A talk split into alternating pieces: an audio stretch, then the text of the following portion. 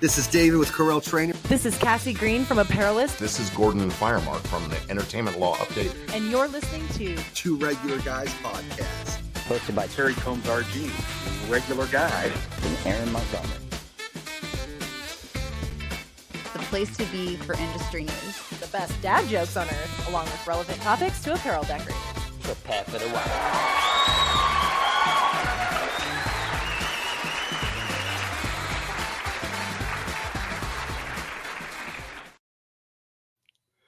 All right, welcome into the show. It is Friday, September 8th, 2023. I'm Terry Combs, and you can find me at terrycombs.com. And I'm Aaron Montgomery from our Success Group, and uh, my mission is to inspire you to build a business that you love. Uh, Terry, I, I just also wanted to make sure everybody heard. I know you can't really hear him super clearly, but uh, Vic from Craft Express there at the end says, prepare for the wow. So are you prepared for the wow? I'm prepared. Let's let's have a little wow. let's have some wow. So, speaking of wow, we've got uh, Mr. Charlie Taublieb joining us today, and he's going to share some trends, some tips, some takeaways, and uh, he's got 47 plus years in this industry. Terry, I, I think uh, he may uh, have you beat if if uh, if I'm doing my he, math correctly. He, does. I'm uh, I'm at 44 years. So oh man, you're I'm a rookie. Rookie. Just a pup compared to Charlie's veteran status. uh, and, and so we always love talking to Charlie. We've had an opportunity to have him on live broadcast. We've had him on the show before. He he keeps keeps cranking, keeps doing some cool stuff. He's got a new book. We're going to talk a little bit about that. So, uh, going to be a great show today, Terry. I'm excited. I'm I'm prepared for the wow. Me too. Uh, everybody, make sure you stay till the very end also for your helping of the secret sauce. Uh, Eric Campbell's going to jump in. He's he's behind the scenes right now, but he's going to jump in and do his secret sauce on resizing embroidery designs. And so stay tuned till the end and let Eric cook. We're gonna get, let's get cooking. Right. I love it. I love it. All right. Well, um, we've got uh, we've got the news segment back here, and uh, we are excited to have Cassie from the Apparelist joining us. And uh, she kind of the the last quote unquote man standing, so to speak, right now. But uh, uh, so, a lot of shakeups going on out there. yeah, a lot, a lot, of shifting, a lot of things changing out there. But hey, uh, you know, change is good. But uh, we, we've got uh, a rock steady Cassie, and and you're hopefully going to be seeing a lot more of her too. So we're super excited to have her here, and um, always great news, but also just uh, really great delivery and and the content that she's putting out over there at Apparelist is fantastic. So I think we've given her enough of a warm welcome. Terry, can we we d- drag her in here to do the news? Let's jump in, Eric. All right.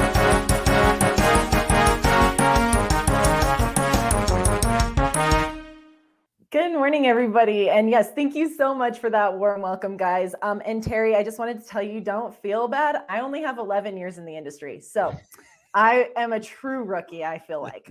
Um, all right, headlines this morning for everybody. Uh, uh, lots of feel good stuff going on in the industry. So, first one Charles River Apparel's Give Back program supports breast cancer research.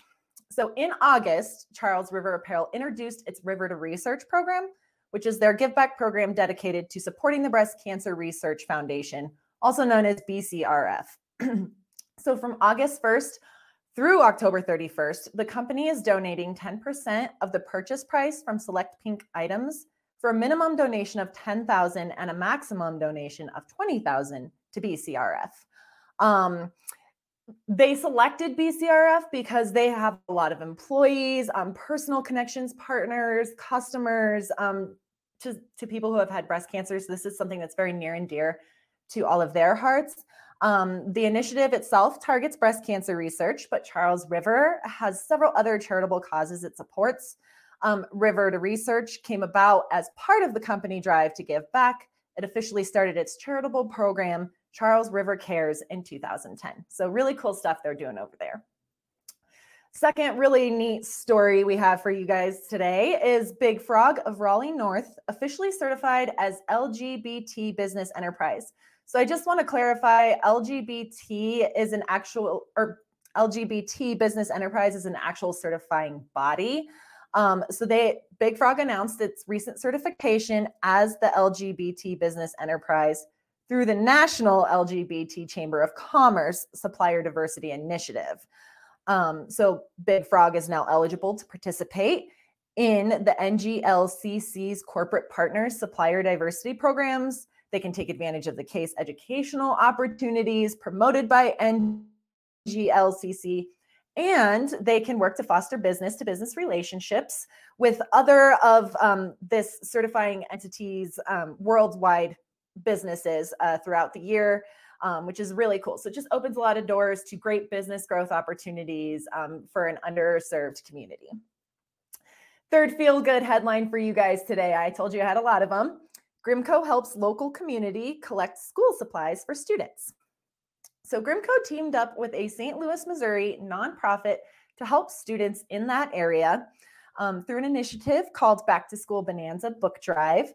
Grimco collected over 560 single books, more than 1,000 bo- books in box sets, um, and then various items of clothing, such as like belts, for a total of $16,000 worth of items that went to the Little Bit Foundation, which is a nonprofit committed to educational equity and removing barriers to learning. So, really cool. Again, congratulations to all of those companies for doing such great work out in their communities.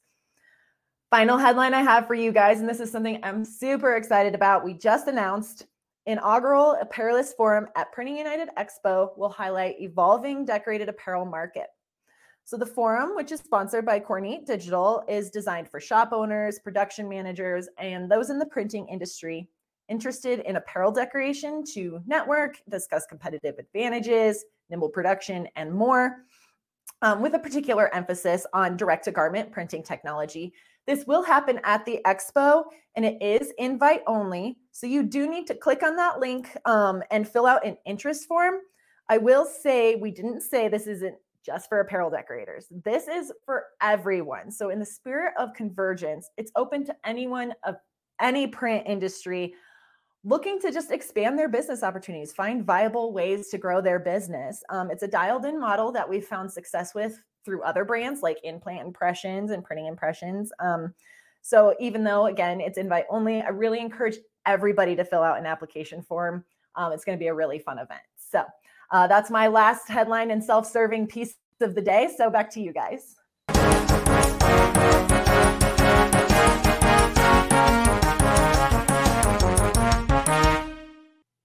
I feel like we were invited. That's what that's what I heard.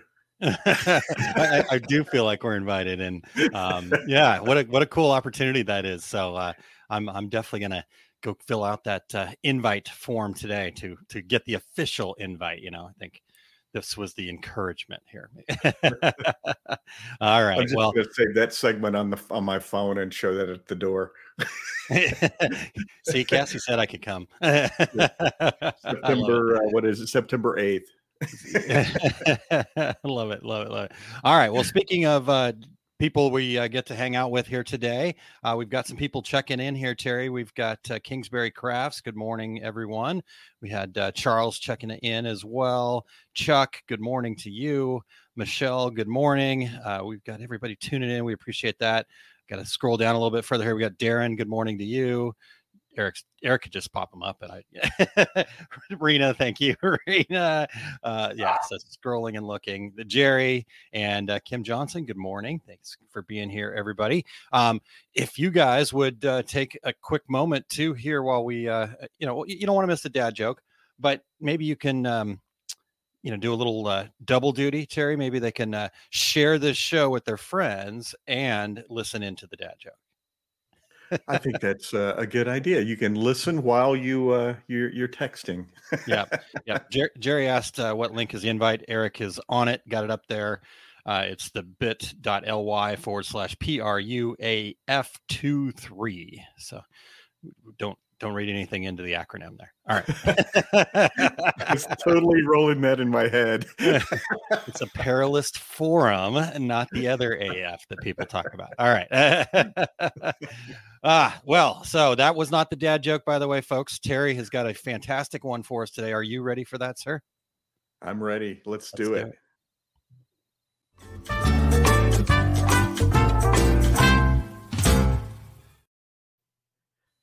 All right, Aaron. Uh, did you know I picked up a hitchhiker last night? Uh, I did not know that, Terry. Yeah, the hitchhiker. He laughed and said, uh, "How do you know I'm not a serial killer?" And I said, the odds of two serial killers being in the same car are astronomical. wow. All right. Well, I will not be getting in a car with you anymore. Um, I, I, I do have to confess, I've never, I haven't picked up a hitchhiker since sometime in the late 70s. I, I'm not sure I've seen a hitchhiker since sometime in the late 70s, but I don't know. Uh, there, there were a lot of hippies with their thumb out when I was in college. So. okay. All right. Well, maybe maybe Charlie's got a, uh, a, a story about that too. So we'll see. Pro- All right. Probably so. Probably All right. so. All right. Hey, before we jump in, uh, we want to thank everybody for checking out the Two Regular Guys podcast. Uh, we need your voices still. We we we have some, but uh, we would love to have the regulators participate in our show intros. And you guys have heard our new show intro. Go to decorators.inc ink forward slash intro and just read a few sentences, and uh, and you can be part of the show. We are always looking for new guests. So if you or anyone you know would like to join us, go to calendly.com forward slash two, the number two, regular guys. Um, and to book your episode or email info at two, the number two, regular guys with your show ideas. If you are listening to the podcast version of the show, we would appreciate you sharing the two regular guys podcast with all of your industry friends, just like Aaron was just saying, uh, so that you can, so they can become regulators too. And we would appreciate you giving us a review on Apple Podcasts, Spotify, iHeartRadio, Amazon Pod. You could go to all these places, YouTube Podcast. Go, go everywhere and give us a review. and wherever you do your podcast listening, and if you're watching us live right now, please join in with your comments and your questions. And and uh, I know many of you already know Charlie Taublieb, so um, make sure that you come in with your comments and uh, and interact on the show today. Yeah, definitely. Looking forward to hearing from you guys, the regulators. So, speaking of Charlie, are you uh, ready to bring him in here, Terry? Let's do. Let's see Charlie. All right. Let's yeah. Let's go ahead and bring Charlie in. Charlie, welcome into the show. Thank you so much for being here, sir. Hi guys, it's wonderful to be here. And by the way, the last hitchhiker I think I picked up was in 1970s as well. Okay. All right. Good. So it's confirmed. I confirmed. think that's the last time I actually hitchhiked. But uh, I could I could see you on hitchhiking, Charlie. Screen uh, under your arm. things that you just don't do anymore. yeah, indeed, indeed. All right. Well, Charlie, if somebody actually just started in the industry yesterday, that'd be about the only people I could think of that don't know who you are. But uh, just just give us a little bit of uh, tell us a little bit about yourself. Um, you know, we we won't need to cover the entire 47 years, but just kind of your Right, of journey in the industry, real quick. You know, I got into this uh, by accident, just like a lot of other people. I, I was a graphic designer at ABC Network. Uh, was doing the button for the Wings concert tour uh, in 1976, and guy came up to see me. He was a friend of the family who had gotten into selling shirts on the street, bootlegging. And so he saw the design I was doing, asked if I could blow it up so that he could put it on a shirt, which I did. First one was a three color design. By the way, I do have a second book that I'm almost done with that has all of this stuff in it. Has nothing technical, by the way, uh, just stupid stories and things that we did back in the 70s, 80s, 90s.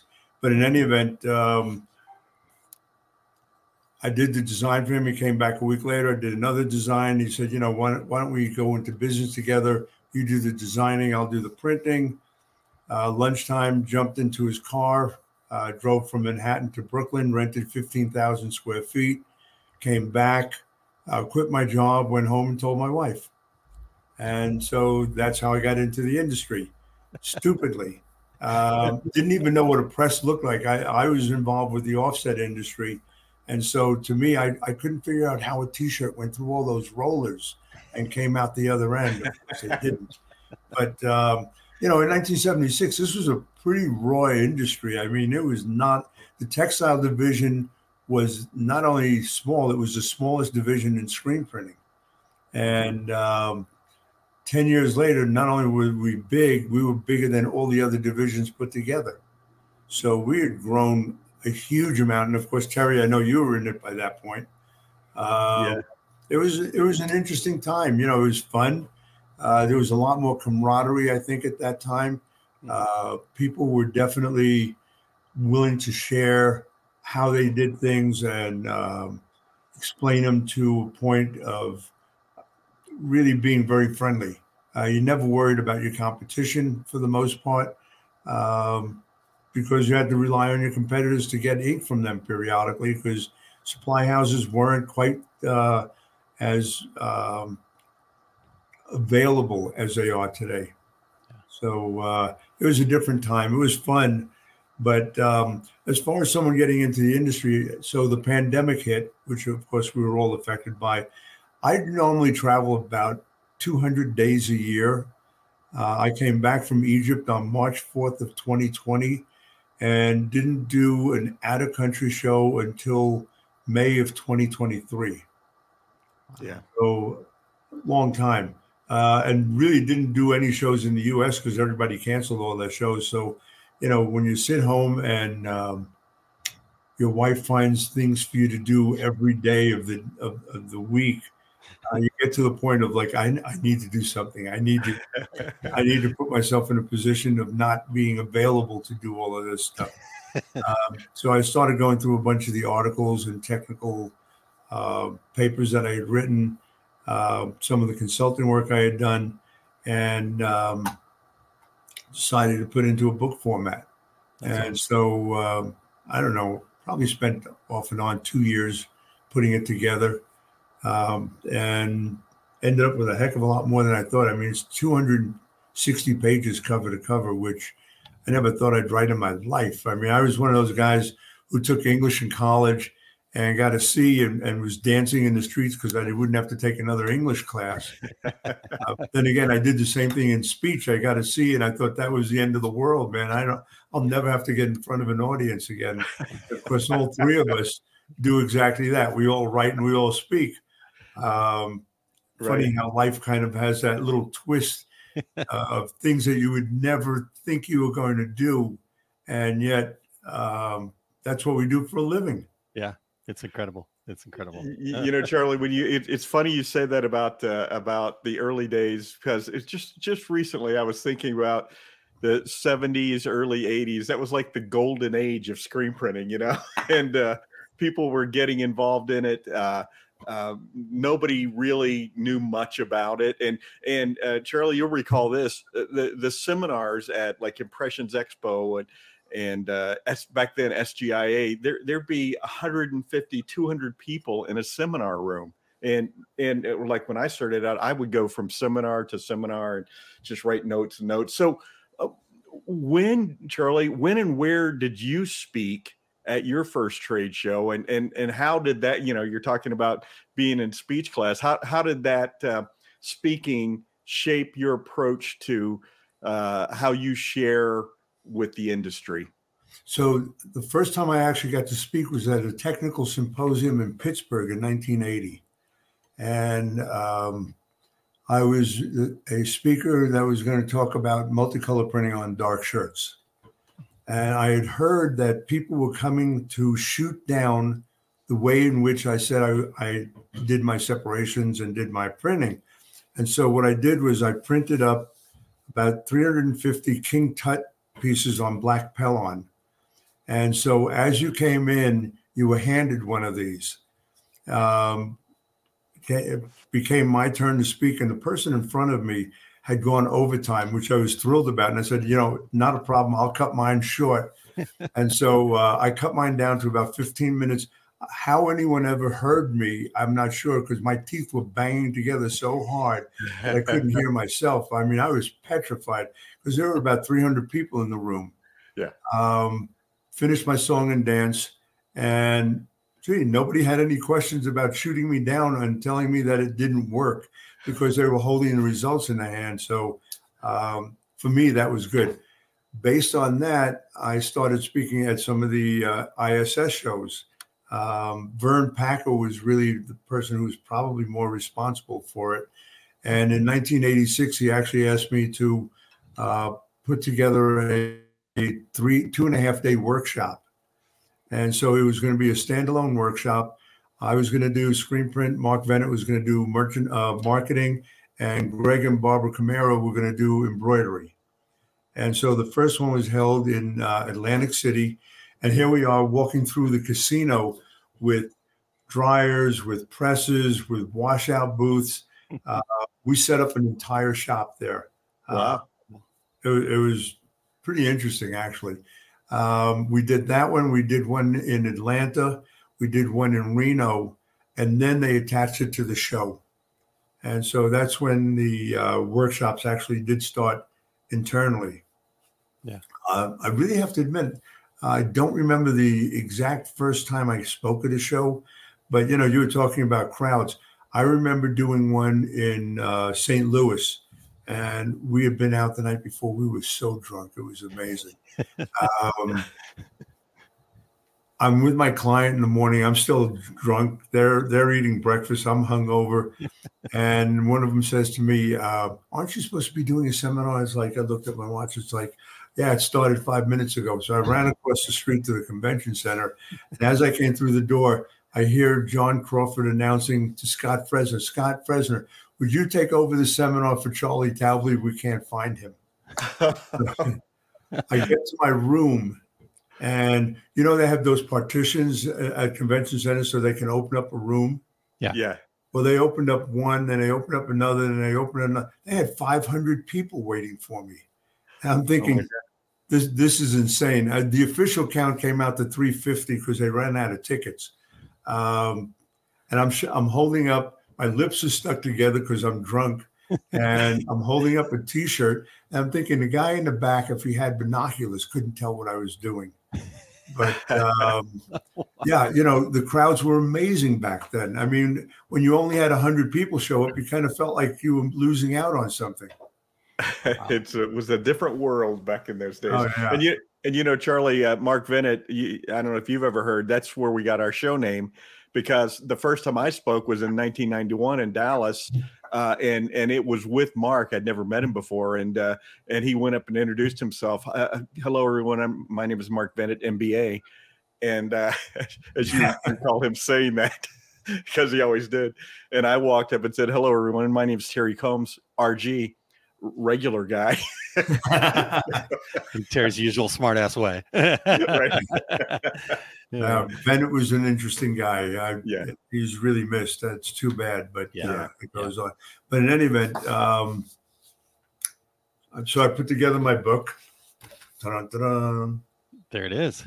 In and, fact, speaking uh, of that, Shirley, uh, put it together Eric in a way put- that yeah, you we've know, got the link right there if you want to go check it out. Everybody thank there you. on the screen. Yep. Tried to put it together in a way that um, really went through the process from art to uh, to screen to production to some of the stupid things, uh, dipping and rolling shirts, um, cutting them apart, making them into beach cover-ups, things that uh, most people just don't want to bother with for the most part, but are curious about. So it's very technical in certain aspects, but then it also gets into some of the more fun things. I think. Um, things that keep coming back. You know, had to do a tie dye shirt in uh, 30 seconds versus 15 minutes, and you don't have to get stoned to do it. oh, that sounds like a great chapter. you know, Charlie, uh, I I uh, I will always laugh uh, when I come into a seminar room to speak. I can always tell if you've been there ahead of me because there's like spray cans and there's this like rumpled up paper that you've used to do some technique with, and I have to kind of clean up and then and then do Well, my you know, the reason I, I run out of things to to say, so I, I need to do something in order to occupy the rest of the time. So uh, doing sprays and and uh, things of that nature. You know, it's funny uh, when you start doing these things, how how you amaze people with a simple black spray can and what you can do with it. And, and I, I I don't think that um, screen printers, for the most part, think out of the box enough. Yeah. And and it's one of those simple things, you know, a, a two dollar can of spray paint and a, a light colored shirt, and boom, you've got a quote unquote a tie dye look that you can put a screen print over the top of, and not only make extra money but separate yourself from the crowd. And I think that's really the big thing is how do I get myself away from the day to day competitors that I have, and what do I have to do in order to make that extra money? Yeah. Wow. Yeah. Really good insight there. For sure. So, um, Bill Luber said earlier, huh, a book of Charlie's uh, stupid stories actually sounds like a great read. So, uh, keep keep working on that one, Charlie. We need to see that one. Almost And done, and and uh, I'll send you guys copies so that you can review it for me and tell me how stupid some of them are. But that's all right. oh, it's going to be awesome. Um, and then Jerry Dyke says, uh, I was in one of Charlie's seminars back in the day. And she also mentioned that uh, Mark Venit helped uh, them name their business. So uh, he's been involved in lots of namings, apparently. you know, that was one of the big things with Mark. Uh, he loved to come into a company and change that name. That was his big thing. And uh, I'm not sure why, but I guess he had to put his uh, little mark on everything that he did. I love it. I love it. It's a fun little story. All right. Well, so we've been talking a little bit about s- some of the speaking and things like that. And uh, next week, uh, you will be out at uh, the Fort Worth Impressions Expo along with the two regular guys crew here. But uh, what, what are you talking about next week? So I'm doing a basic workshop, which uh, I do a lot of. Um, I know Terry, you're involved heavily with that type of stuff as well. Um, love doing the basic one because you know we have so many people coming into the industry, and there's so much bad information online. There's some really good stuff, but there's so much bad, and and that and uh, I try to tell people, you know, if you're going to watch YouTube, if you don't know who it is that's online and you don't know what their credentials are, do not watch it. There's too much bad stuff that they're putting out there. Um, it, it has to be somebody that is credible. Nothing against a garage operation, but when you when some guy is standing in his garage and is going to tell me how I can grow my business, why do I have a problem with that? You know, um, right. So, uh, you know, to me, doing a basic seminar or workshop is really an important thing. I think. I think it's really something that the industry needs to stay focused on, uh, whether it's me or somebody else doing it. But they really need to make sure that the information that's being passed on is really valid, um, that it's usable. It's not a commercial um, situation. It's a uh, informative situation. So I'm doing that one. I'm doing three seminars. I think I'm doing uh, a special effects one, Nice. which uh, for next year I'm actually going to be doing a basic and a special effects workshop at the um, Impressions Expo in January and in April. Uh, it seems that special effects are starting to come back again, Okay. and they go through cycles. Um, you know, the amount of questioning that I get on Puff is um, pretty interesting to me because Puff was one of those things I thought would never come back. Uh, you know, with all the high density inks and all of the other special effects things, blister base, etc. Never thought Puff would come back, but here it is, and um, getting questions on that. Some people are really interested in thermochromatic and photochromatic. I, I think they're interested until they hear the price point. You know, you're looking at about a five hundred dollar a gallon ink, and um, that's enough to scare you off. um, you know, uh, it- it's one of those inks that kind of fun, but really has limited use, I think, because you got to print on white shirts, etc. Um, but you know, I, I kind of expect high density to come back a bit. Um, I'm hoping that glitter doesn't. You know, it's one of those where uh, you're working with glitter and, and you look like you just came out of a strip club. Um, and, and it's difficult to explain to someone, no, I really didn't go there. Uh, I've gotten too old for that. But You, you know, Charlie, it's uh, it's funny too, and and you know, we we both been in this game a long time, and we both teach, and uh, I'll have somebody say, "Hey, do you know anything about that new discharge ink?" And I'll be like, I, I I know about discharge ink because Yes. it's it comes and it goes, and it comes and it goes. you know, I think most people don't realize that it's been around for probably over hundred years. yeah. I used to use it back in the '70s. oh, me too. Me too. and Absolutely. you know it, it was actually used in rotary screen printing for, for uh, drapery fabrics way back in the day long before we were around but Yeah, well, um, you know, and and with sublimation, uh, I used to screen print sublimation transfers all the time to go on to trucker hats. The first Yeah. time trucker hats were really big. Yep. Yeah. Yeah uh, you know um, everything goes through a cycle it seems and um, you know sublimation has been around a long time of course it's it's certainly gotten far more perfected nowadays and Oh, it's yeah. certainly more vibrant uh, but it's been around uh, there are really that not that many things that are that new anymore. They just keep getting rediscovered. Exactly right. Um, you know, I, I think as an industry, we're quite inventive. So we'll take something that was done a while back, but we'll put a twist on it and then go forward. So glow in the dark is one of those things that people are going after again. Uh, the standard green was where everybody was, but then you have Allure Glow out in California, who's doing all kinds of colors and stuff, and stuff works really, really beautifully, um, which is kind of exciting.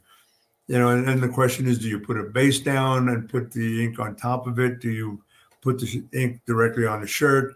Do you put it over the top of a color? And the answer to all of those is yes, yes, and yes. But you're going to get different finishes. Uh, you, you know, I uh, Charlie, I always tell people uh, once you buy your first container of phosphorescent uh, powder to to mix with clear base to do uh, glow in the dark, that'll probably be your lifetime supply because you're going to do that one order and then it's going to sit there on your shelf. yeah, it probably will. You know, what I find interesting is I'll go into a shop and say, "Hey, have you ever done high density?" It's like, "No, my customers never asked for it." It's like, you really expect your customer to know what it is? you know, uh, as a as a printer, in order to get certain jobs, you need to do um, samples. You need to put it out there. You need to stick it under your customer's nose and say, "Hey, we can do this for you," um, Yeah. as opposed to waiting for them to ask you if you do something. And I, I I find with a lot of the newer printers, especially, they're waiting for their customer as opposed to them going out and doing marketing. Yeah. And those who do marketing do very, very well because even if you don't sell them on that, the fact that you could do it puts you a leg up on your competitor. right Yeah. it shows that you are that you're a professional and and and you you uh, have have those creative skills hey charlie let's put you on hold for just a minute and uh, we're going to take a quick commercial break and we'll be right back to talk about your book Terrific. Are you feeling stuck in your journey? Have you made investments in programs or put time into your business and can't seem to get there fast enough? Don't go it alone. Take a look at Radical Goal Getters and unlock what you've been missing. Radical Goal Getters is a facilitated six month mastermind program designed by Success Principles trainers who have led masterminds for Mr. Jack Canfield. These cohorts are your ticket to success in just six months. It's not just another program or training class, it will become your success community. This specific proven concept is the support, accountability, and expert guidance you need to break through barriers. Visit radicalgoalgetters.com to learn more and apply for your life changing opportunity. New mastermind groups are now forming. Imagine achieving your number one goal, being truly fulfilled, all while being surrounded by like minded peers who cheer you on every step of the way. That's the Radical Goal Getters difference. All you have to do is apply at radicalgoalgetters.com today. All right, you guys check that out. I appreciate you uh, seeing if Radical Goal Getters might be right for you. Charlie, um, before we keep going here, I do want to just the regulators that are tuned in live. This is your opportunity. You've got a gentleman here with uh, nearly 50 years of experience that uh, we can get more out of. But you already gave us a little bit of a sneak peek of the book there. In fact, if you still have it handy, you want to hold it up one more time for Sure. everybody to see. And, and what's the title of it? There you go. This So it's a screen printer's handbook and survival guide. wonderful. i love the cover uh, actually, Dane did the back cover for me. So oh that's super cool that's that's awesome. I actually Dane is helping me with my cover right now too. So that, that I, Dane I actually have a 3D of that, but it says um, Mr. Screen. And so he got rid of the Mr. Screen and put in the Dr. Print. But uh, it's a 3D uh, foam thing.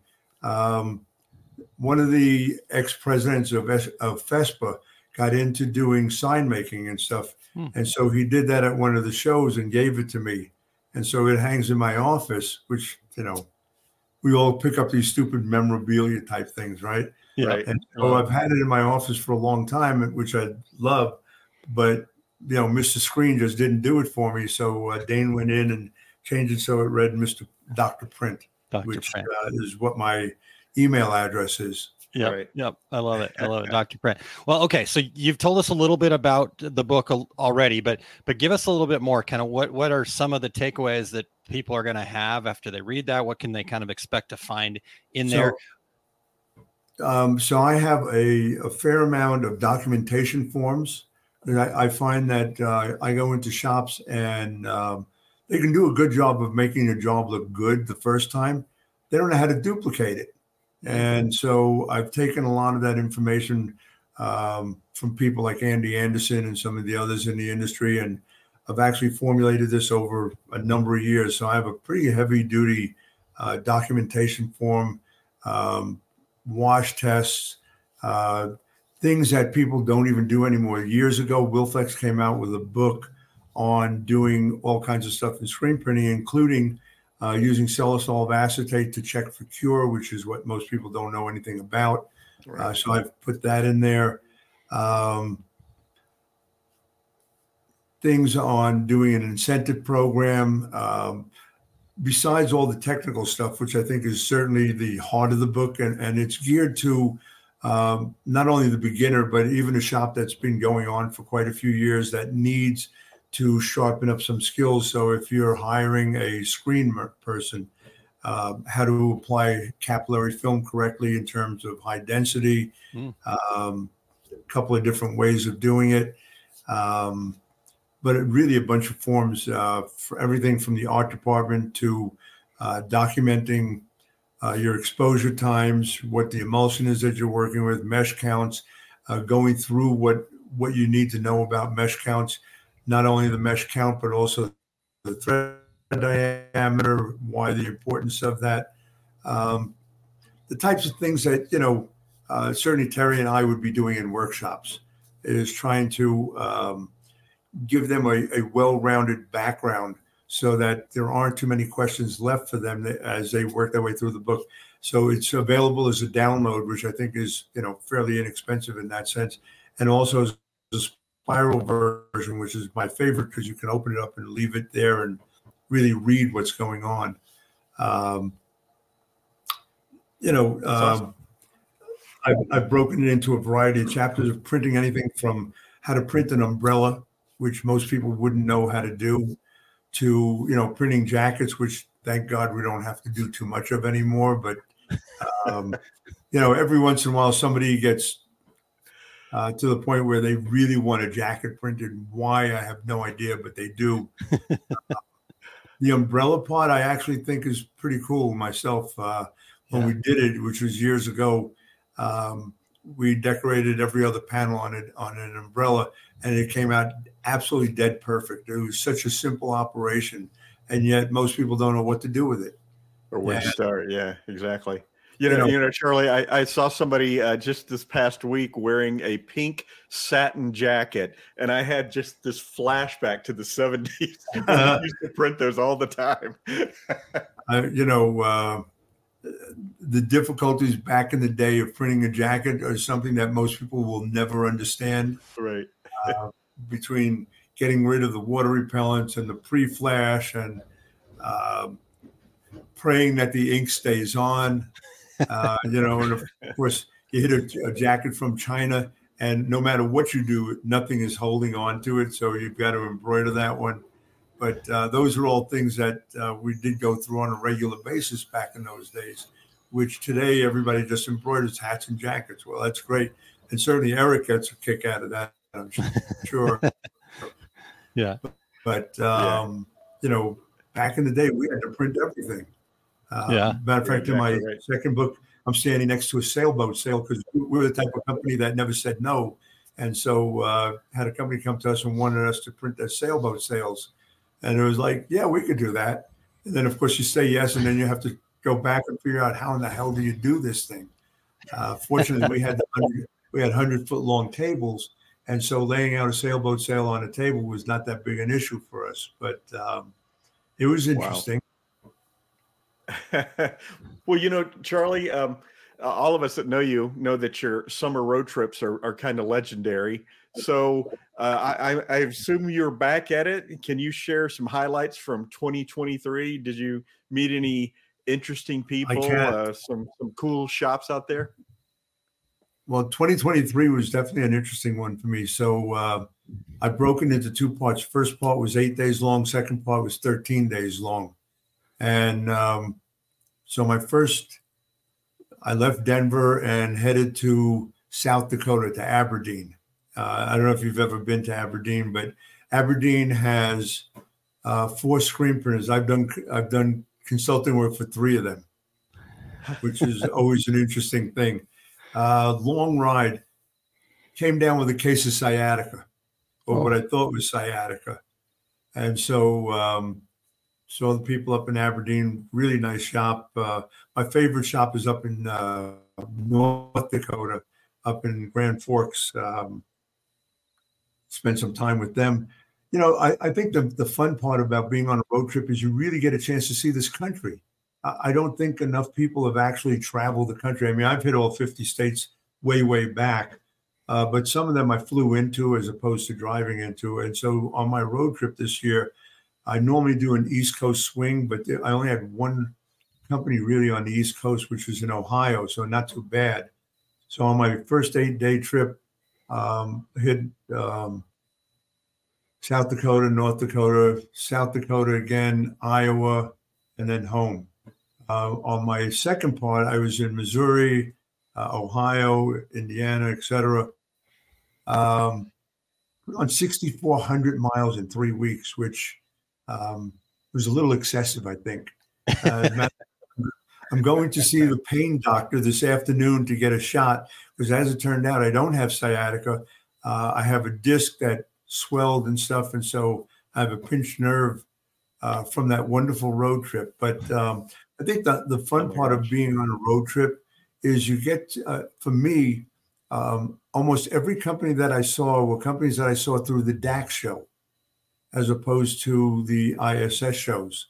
And so DAX shows, which I love doing, um, I call it my farmers and ranchers show because these are people that will never go to one of the major shows. Um, and are they really farmers and ranchers? And the answer is yeah, they really are. I mean, I know you guys are at the shows as well.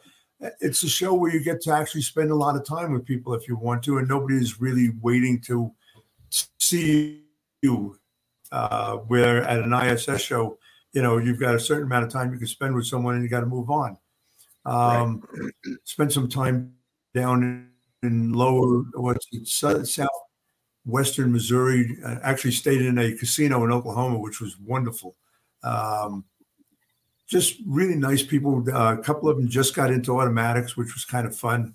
Uh, you know, kind of guiding them on day one rather than having them make a bunch of mistakes, uh, which I think a lot of people. I think you have to make mistakes in order to correct them, but you don't have to make every mistake uh, mistake in the book in order to uh, move forward.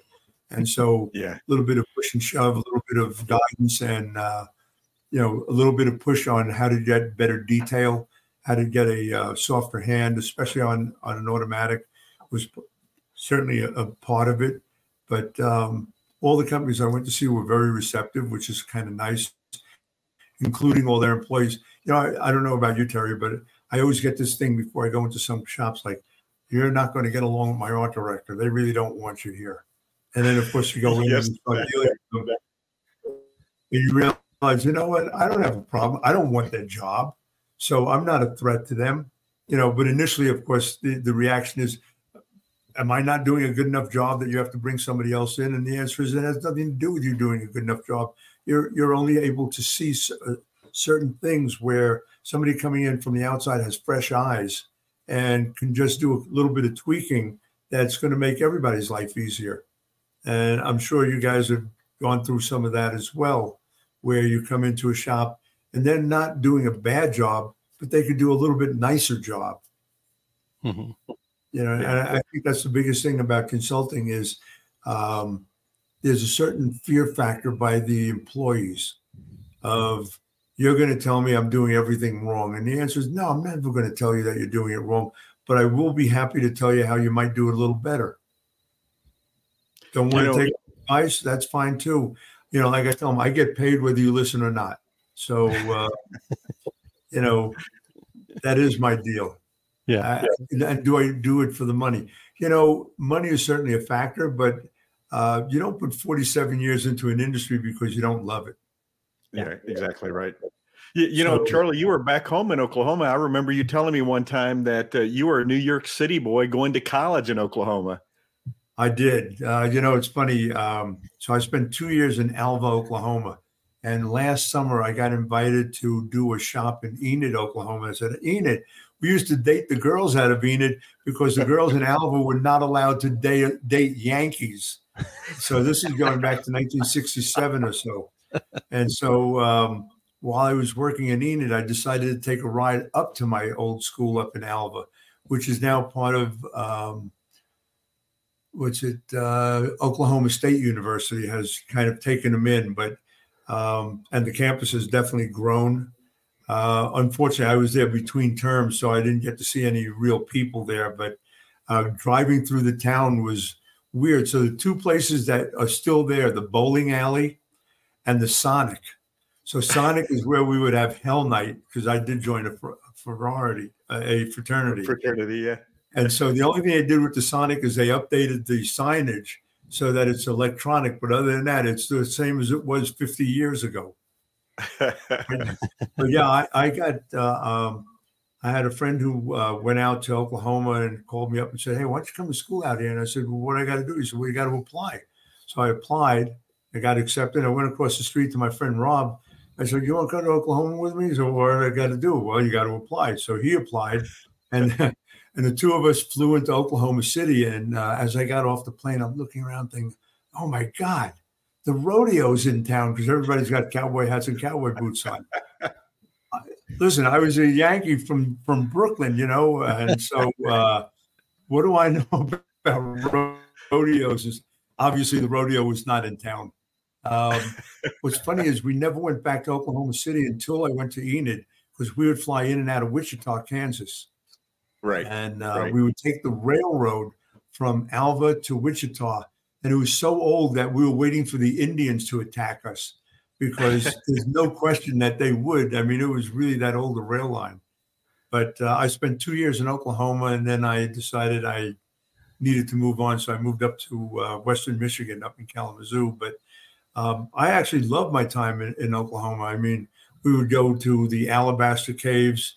It was the first time in my life I remember going alone, and I did a 360, and there was not one sign of humanity. Where growing up in New York, it was an impossible thing. There, no, there is no such thing as getting away from it. I don't care if you drive to upstate New York, you're going to still find telephone lines and stuff like that. Oklahoma. So my favorite, there was a town called Hart, uh, Avard. So we would drive to Avard just for one reason. They they had the crank up phone, so we'd get on and if, Mabel, can you connect me? it was just one of those things where you know you tell someone that you've used a crank up phone and it's like really you did and it's like yeah this town was probably a you know a population of 45 and um, they had an operator who would connect you That's awesome. Wow. cool. Very cool. All right. Um, Kristen says, uh, I took one of Charlie's extended seminars at DAX many years ago. He's a fantastic instructor. Yeah, we we agree with that. All right. Well, Charlie, we've got uh, unfortunately only a limited amount of time because we could just do this all day. We're going to read it in your book coming up soon, anyhow. But uh, so hopefully uh, we get there. But you know, with 47 years, you know, you've seen the industry evolve and change. And so uh, today, what, what kind of shifts are you seeing? What have you observed that maybe, you know, a newcomer might not be aware of, or maybe even established professionals, you know, again, what, what, what are people missing out there when it comes to trends?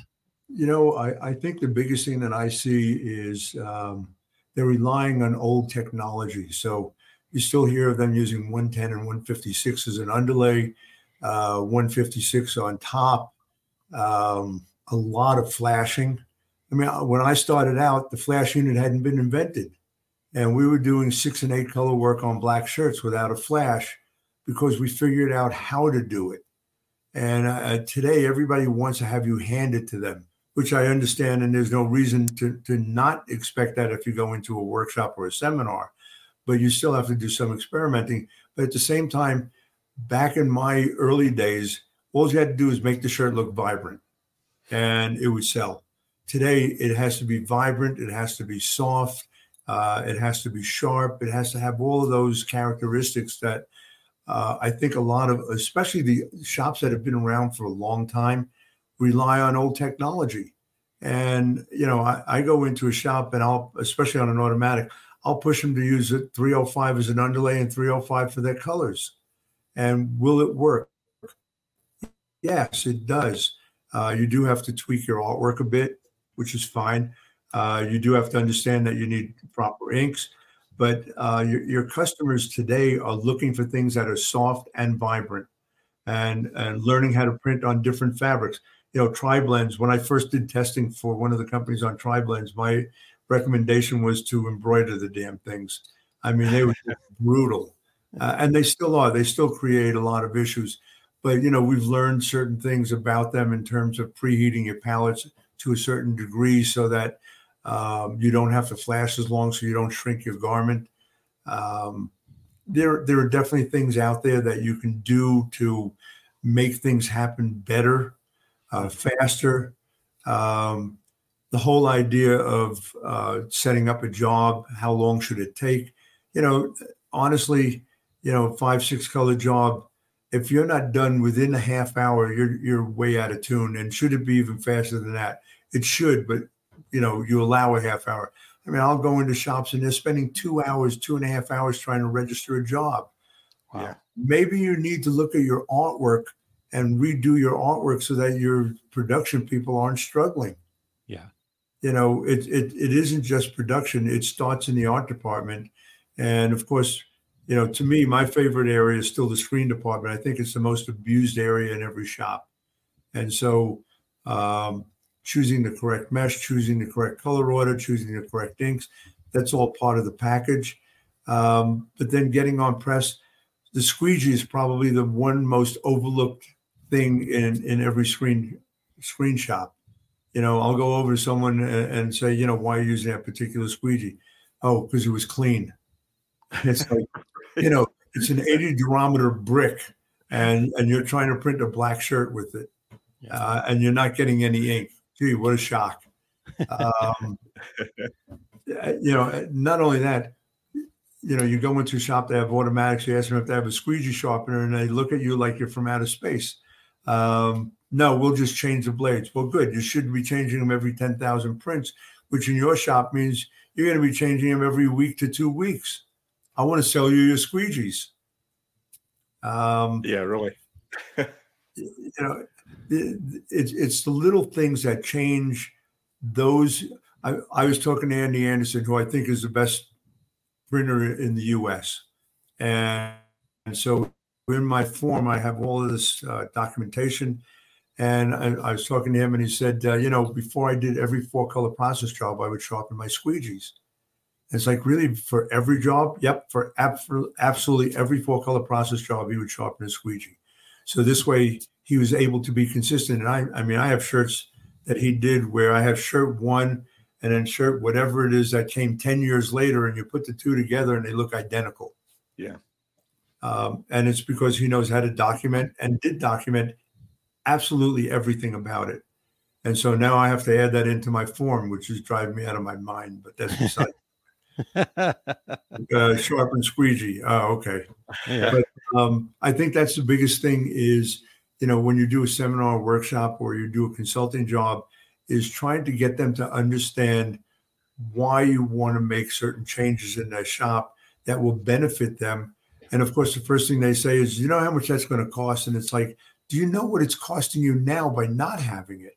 Yeah, yeah exactly. And and um, unfortunately, with a lot of owners, that front office people as opposed to back end people, and so they look at it from the side that we don't you know, they'll hire a um, consultant for the front, uh, even though they have a, a bachelor's degree in, in business. And it's like, well, I hire him because I don't get to see everything. I said, well, what about the guy in the back? He said, well, I have a production manager back there. Uh huh. So you're going to hire someone up front because you have a degree, but you won't hire someone in the back because you have a production manager. Well, that makes all the sense in the world. By the way, where do you make your money? up front or in the back. exactly. Yeah. So, exactly. Wow. But of course, you have, you have, to be very um, diplomatic about how you present it. I think that's the one thing I, I've worked on over the years is how to not piss someone off. Although I think sometimes it's good to do that, but nevertheless. well, I could we could chat all day long about all this. We're we are coming to the end of our hour, and uh, and I so I, I'll be seeing you in the in the speakers lounge here in Fort Worth here in about a week or so. But Yeah. Charlie, where can our listeners find you? Where can they buy your book? Uh, where can they learn more about your consulting services? So uh, all of that is on my website, which is taubliebconsulting.com. So uh, my book, um, I, I do post the uh, workshops and seminars that I'm going to do on Facebook and on LinkedIn. On LinkedIn. Um, my email address is drprint at AOL.com. Everybody says, really, you still have an AOL address? Yep, I still do. Uh, so it's drprint at AOL.com. Uh, my phone number is 303 618 8955. You want to text me, call me. I have no problem. I'd be happy to set up a short Zoom session to chit chat about whatever your needs are. Um, but even my consulting, everything is listed on my webpage, pricing, everything. Perfect. So, and it's always wonderful to see you guys. I definitely look forward to seeing you in Fort Worth. I happen to love the Fort Worth show. I think it's one of the uh, better shows in terms of being able to kick around town and bump into everybody from the show, which I love. Yeah, Exactly. definitely. Exactly. Yep. Looking forward to seeing you next week, Charlie. Thank you so much for your time here today. And uh, make sure you guys go get uh, Charlie's book right away. Thanks so, so much for having me on. I totally appreciate it. Thanks, Charlie. We'll see you soon. Thanks, guys. All right. Yeah. I, uh, I I kept thinking of all these things I wanted to ask him, but the time was growing short. I know. So I- we I got to have you back on. yeah. I was I was like holding my tongue too. I'm like, oh, we can talk about this. I'm like, oh, nope, nope, we don't got time for that. But that's cool. That that means we'll have Charlie back soon. So there we go. exactly. Exactly. Thank you, Charlie. You know, I, I was uh, at, at the DAX show. I was uh, uh, sitting at lunch chatting with Charlie, and he was telling me I, I can't even remember now what what the story was. I'm like, uh, all these years I've known you, I've never heard that story before. so it's just kind of like how I surprise you sometimes, uh, Aaron.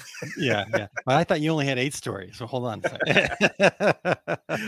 and over and over. over and over. and over. Um, and and Jerry, sorry we uh, missed your question there, but uh, we we just didn't have time to get to it. Uh, good question. She asks, uh, "How do we introduce new creative products to resistant clients?" So, uh, you know. Uh, Charlie might have uh, some feedback on that, but uh, you might want to reach out to him directly. Yeah, Just head over to his website there. Yep, yep.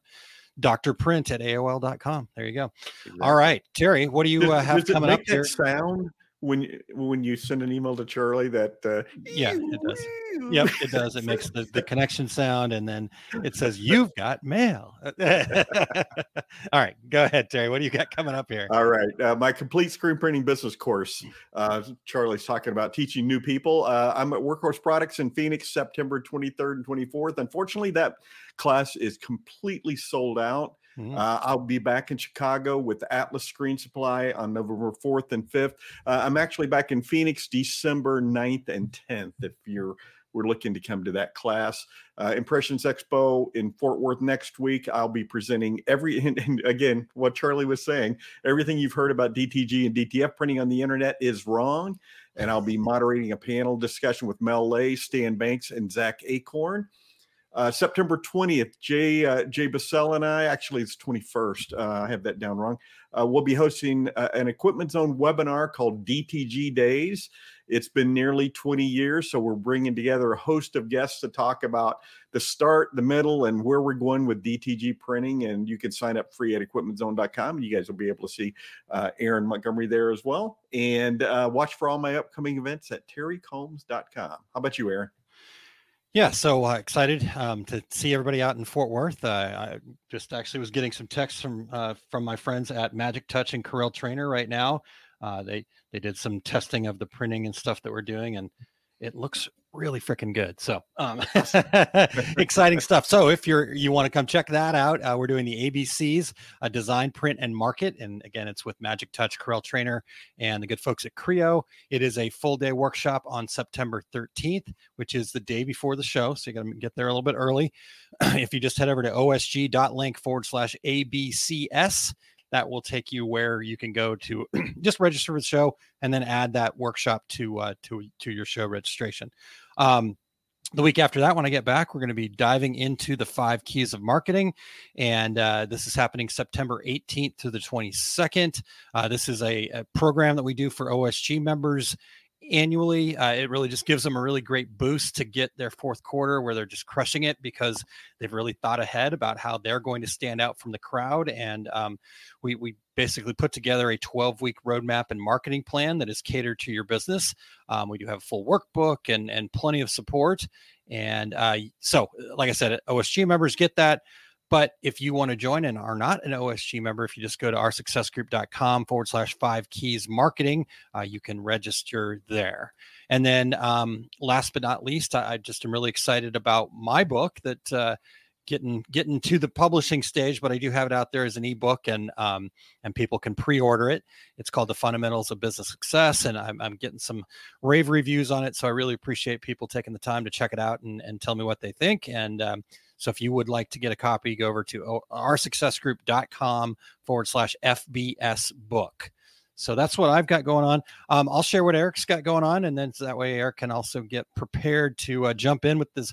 I can see him cooking in the background there. He's got the, the sauce is the sauce is stirring. Um, all right, for to, for Eric today, he's got the take up episode 168. It's going to be embroidery digitizing debate. There's going to be a debate. This sounds awesome. Uh, drawing tools, nodes, and art. So in this episode, he's going to talk about some of the common digitizing debates. So over the way we create shapes for our work and what it means to design quality, from the types of tools we use on screen to the number of nodes in a shape to the way we work from prepared art. We'll talk about the pros and cons of various digitizing methods and which one predicts success. So if you want to head over to ericcampbell.com and click on the take up tab at the top for the links and uh, you can join him live today at 2:30 Mountain Standard Time. Is that right? Daylight. Uh, okay, uh, two thirty Mountain Time. We'll just go with that. Three thirty Center Central Time. That's even better. But anyhow, um, join him there, and uh, you can uh, uh, check out past episodes and all that stuff from EricCampbell.com. Eric is also going to be so we're going to have the whole whole band out there. I think uh, Dane's going to be out there too. All the all the folks that we know and love are going to be at Impressions Expo coming up here, and he's going to be presenting embroidery's value proposition uh, Thursday, the next morning after um, the morning of the first day of the show at 9 a.m. Central Time, local time there. So impressionsexpo.com to check that out. Terry, are you hungry? You ready for a little secret sauce? I, I am ready for some secret sauce and ready to hear from our good friend Eric.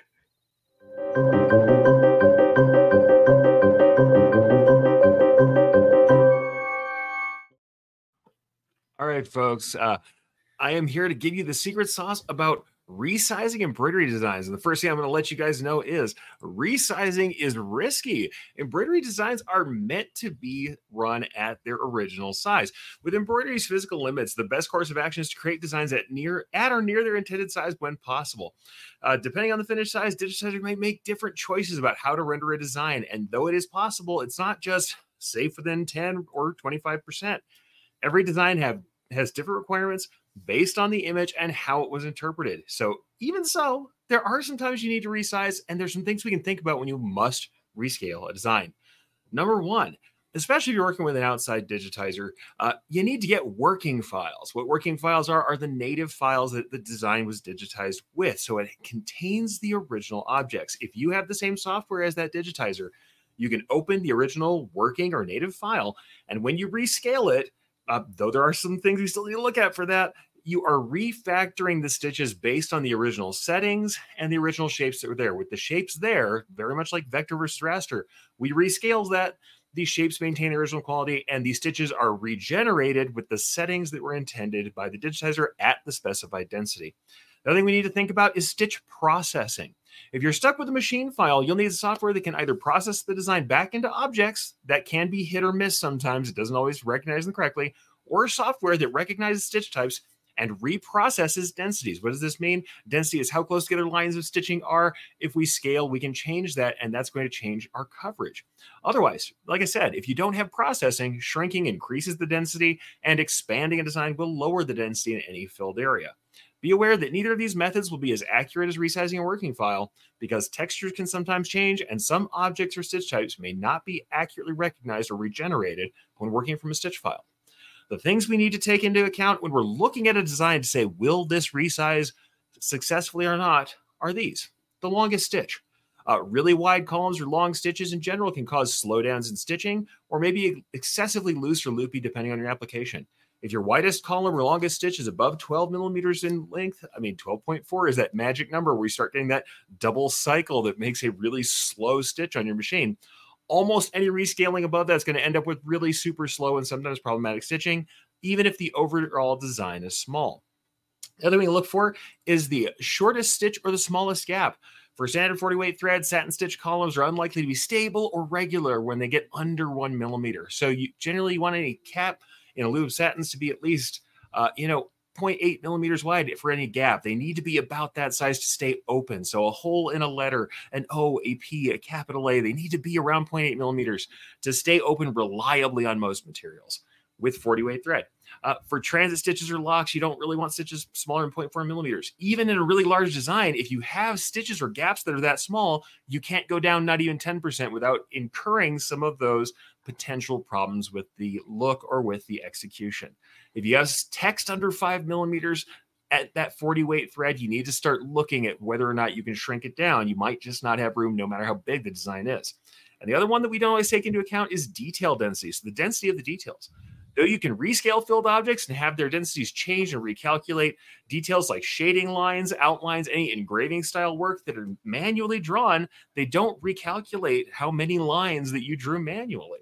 We can't add detail when we scale up. This means that uh, manual shading will get sparse when you upscale, and straight stitch lines will remain the same thickness no matter how we scale. It can either be uh, really sparse when we upscale, or if we start to downscale, they get denser and denser as those lines get closer together, meaning that we can cause full coverage in areas that were supposed to be lightly shaded. So, in detail areas, you may not really be able to scale without absolutely changing the look and the finished look of the design, the thickness of lines, and the density of detail. In short, uh, resizing designs is not just about a percentage of change that's possible, it's about understanding the way embroidery works, knowing the files and the tools that you need, and looking at what you can compromise on for the original look without requiring you to redigitize the elements, change stitch types, or do something else drastic to get that required size. Sometimes the best resizing option is just redigitizing the work at the proper scale rather than resizing at all.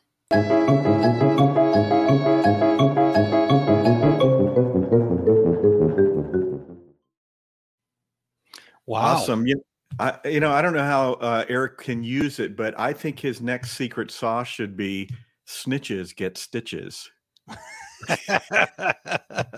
oh boy. All right. Well, thank you for that, Eric. And I'm not sure if I can thank Terry for that, but uh, very good, Eric. Thank you He's so gonna much. work it in. I know he the-. I know you did. You did a good job, but um, okay. Well. Terry, uh, great show again today. Thanks so much to Charlie for joining us. Make sure you get over there to Taublieb Consulting and uh, get his book. Sign up for a quick Zoom chat with him. You know he is a wealth wealth of knowledge for sure. So uh, make sure that you uh, go go talk to him uh, through his website over there at Taublieb Consulting. Yeah, it's, it's spelled. Uh, it's spelled just the way it sounds. Yeah. sort of. All right, we want to thank Eric Campbell for keeping keeping us on track and on the air, and for mixing up today's secret sauce. Yeah, definitely. Very, very tasty. I'm, I'm very full, Eric. Thank you very much. Um, so next week we're still kind of figuring out the exact details, but uh, we're going to be coming to you live from the Impressions Expo. Uh, we will all be there on Friday morning. So possibly same time Friday morning, possibly. But stay tuned. Just uh, keep keep tuned to our social media channels. We'll uh, we'll get more details here in the coming days, so you guys will know where to tune in on Friday. And uh, looking forward to seeing you guys and uh, getting a chance to uh, cheers glasses out there. Absolutely looking forward to that as well. Until then, I'm Terry Combs. He's Aaron Montgomery. And that was the two regular guys. Here we go. We're out. awesome. Thank you for listening to Two Regular Guys.